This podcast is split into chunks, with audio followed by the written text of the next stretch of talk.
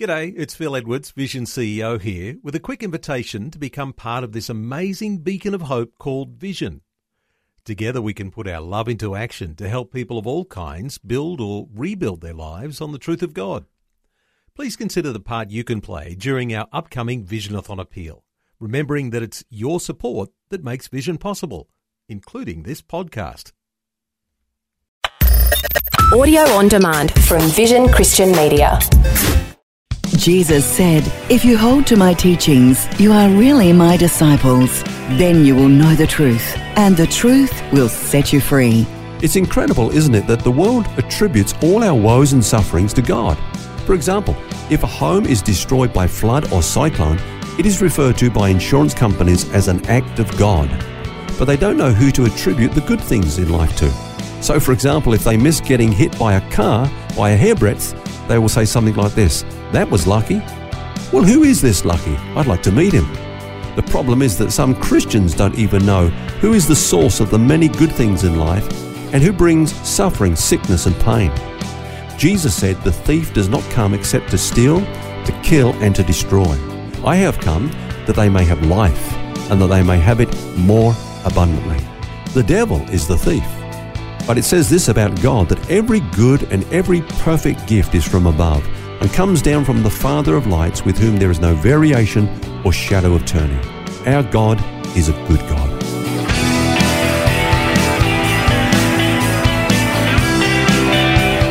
This is Set Free with Ken Legg. And thanks once again for joining us. Phil here, along with author and pastor Ken Legg. And this week, the blessing of Abraham and blessing in our lives. And it's an important point you raised just there, Ken, in your introduction. Some might argue that the blessing of God's are conditional and that if we're to walk in disobedience, then God's going to punish us in some way. Well, let's look at Abraham. Now, of course, he had quite a long record of disobedience or partial obedience, we could say, and reaping the consequences for that. For example, when he went down to Egypt, he was afraid of the Egyptians. Uh, his wife was beautiful, and he feared the Egyptians would kill him mm-hmm. so that they could have Sarah. So he said to her, Say you're my sister. And they went along with this plan to the extent that Pharaoh took her into his house. You remember that? He was about to sleep with her until God plagued him and his house with great plagues. And then, when the reason for this was revealed, Pharaoh blamed Abraham, of course, for behaving this way. And then he restored Sarah to him, but he gave him many sheep, oxen, servants, silver, gold, etc. Now, here's a question Who sinned in this? Well, the answer, of course, is Abraham. Mm. Another question Who was plagued? Not Abraham, Pharaoh. Question Who was blessed? Abraham. Mm. Now, at this point, of course, you know, we could say, well, that's unfair. Maybe you even think that um, I've read the Bible wrong. Well, I haven't. In fact, an almost identical situation occurred sometime later when Abraham went to the land of Gerar. The king of Gerar, whose name was Abimelech, was led to believe again that Sarah was Abraham's sister. So he took her with the intention of having her as his wife. But then God came to him in a dream and said, You're a dead man if you touch this woman. She's married. Now restore her to her husband, otherwise you are dead. So then we read uh, that Abimelech rose early in the morning, as, oh, you, as would, you would, I imagine, yeah, and restored Sarah to Abraham and gave him many sheep, oxen, servants, silver as well. Now, I would say that about this stage, Abraham was probably thinking, I'm onto a good thing here. but seriously, question who sinned? It's Abraham who was rebuked by God? It was Abimelech. Abimelech, yeah, trying to remember his name.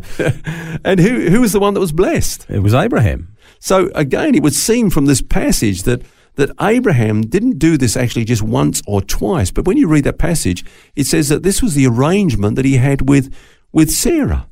But that just doesn't seem fair or just that, that God could do that because God's holy. What do you say to that? Yes, he is. And in fact, that would lead us to the question how could God, who cursed mankind on account of sin, not punish Abraham for his sin? Mm. In fact, as we've seen, Phil, and we can't get around it, he blessed him while he was sinning. Now, the reason is that though Abraham was not innocent, yet he was permanently righteous.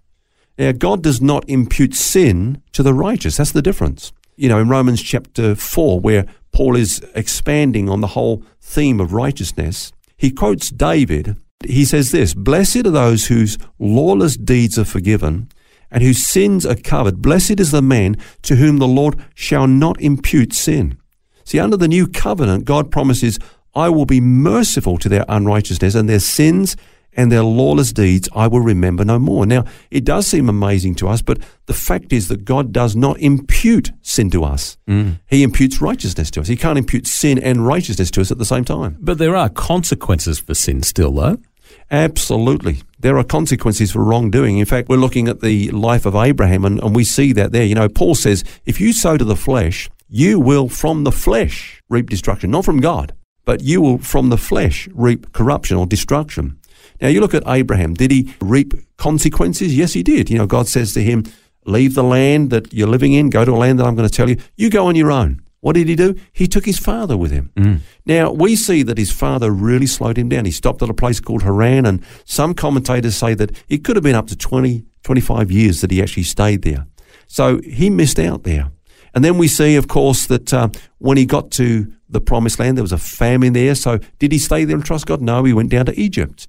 And what did he do in Egypt? He picked up male and female servants. Now, I think I know the name of one of those female servants. you remember? Her name was Hagar. Mm. And uh, we know what happened there. Yeah. Now, another person that he brought with him from the land of uh, his birth was Lot, his nephew. Look at all that Lot was to him, and uh, it was only negative. You know, I mean, they argued about the land, and they had to separate because they were kind of tripping over one another and squabbling over the land. Twice, Abraham had to go to rescue Lot. You know, remember that time when uh, he was taken away, uh, when that that city of Sodom was captured by those other kings, and then when God was going to judge Sodom, yep. Um, Abraham went in to intercede for him and, and rescued him and said, you know, don't judge the righteous with the wicked and so on. And, and so again, you know, Lot was not a positive influence to Abraham. There were consequences for his disobedience. Uh, there's always going to be consequences for sowing to the flesh. But we've got to really be clear about this. This is not the judgment or the chastening of God. It's a reaping according to the ground in which we have sown. I guess we'll see that in our own lives with things we do today. We're talking about yeah things that happen with specific relationships and so on for Abraham, but think about our own actions will always yeah. reap certain consequences. Well, I don't have to look any further than my own life, Phil. you know, we can sow the wind and, and, and reap the whirlwind. That's what you're saying in our circumstances. For examples, we, we, we can um, uh, involve ourselves in a long situation of strife and uh, discord with others. Yep. And, uh, you know, we just keep reaping bad fruit because of that. Or we can, we can sow to things like uncleanness, drunkenness, and the consequence of that is that we reap addictive problems. We mm. end up as addicts, you know, to, to those things that we're giving ourselves over to. Yeah, I guess there's so many examples in our own lives today of what we reap is what we sow. You look at our health, you know, the actions we take or the things that we eat, yeah. uh, or our finances, what we do here has a result there. Yeah. You know, I think we've we, we're, we've all made wrong decisions, wrong choices in our lives, and if we're honest, there have been times when we've known that they're wrong choices. But that's clearly different to being righteous in God's sight, though, isn't it? Yeah, that that's something which is um, a constant that will never change. So so God will never judge us, but if we sow to the flesh from the flesh, we will reap corruption or destruction. Mm. Uh, we will not be corrupted. We can't be corrupted. Everything about us in God is incorruptible. We were saved by incorruptible seed, you know, the, the word of God. Um, the blood of Jesus is, is not something that is corruptible, the Bible says.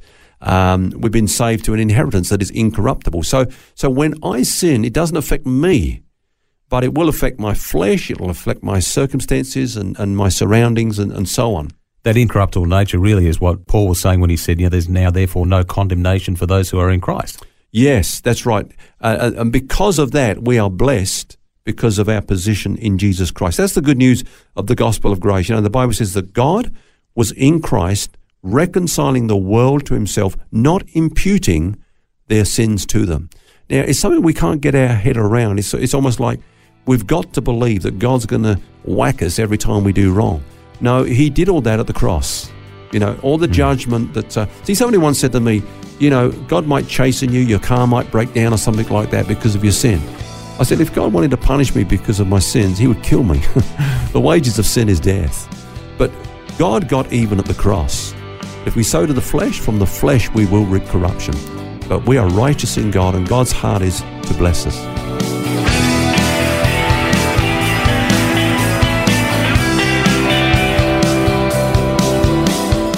It's a look at the blessing of Abraham this week, and we'll continue our conversation tomorrow. Do join us. Until then, remember you don't have to carry that baggage.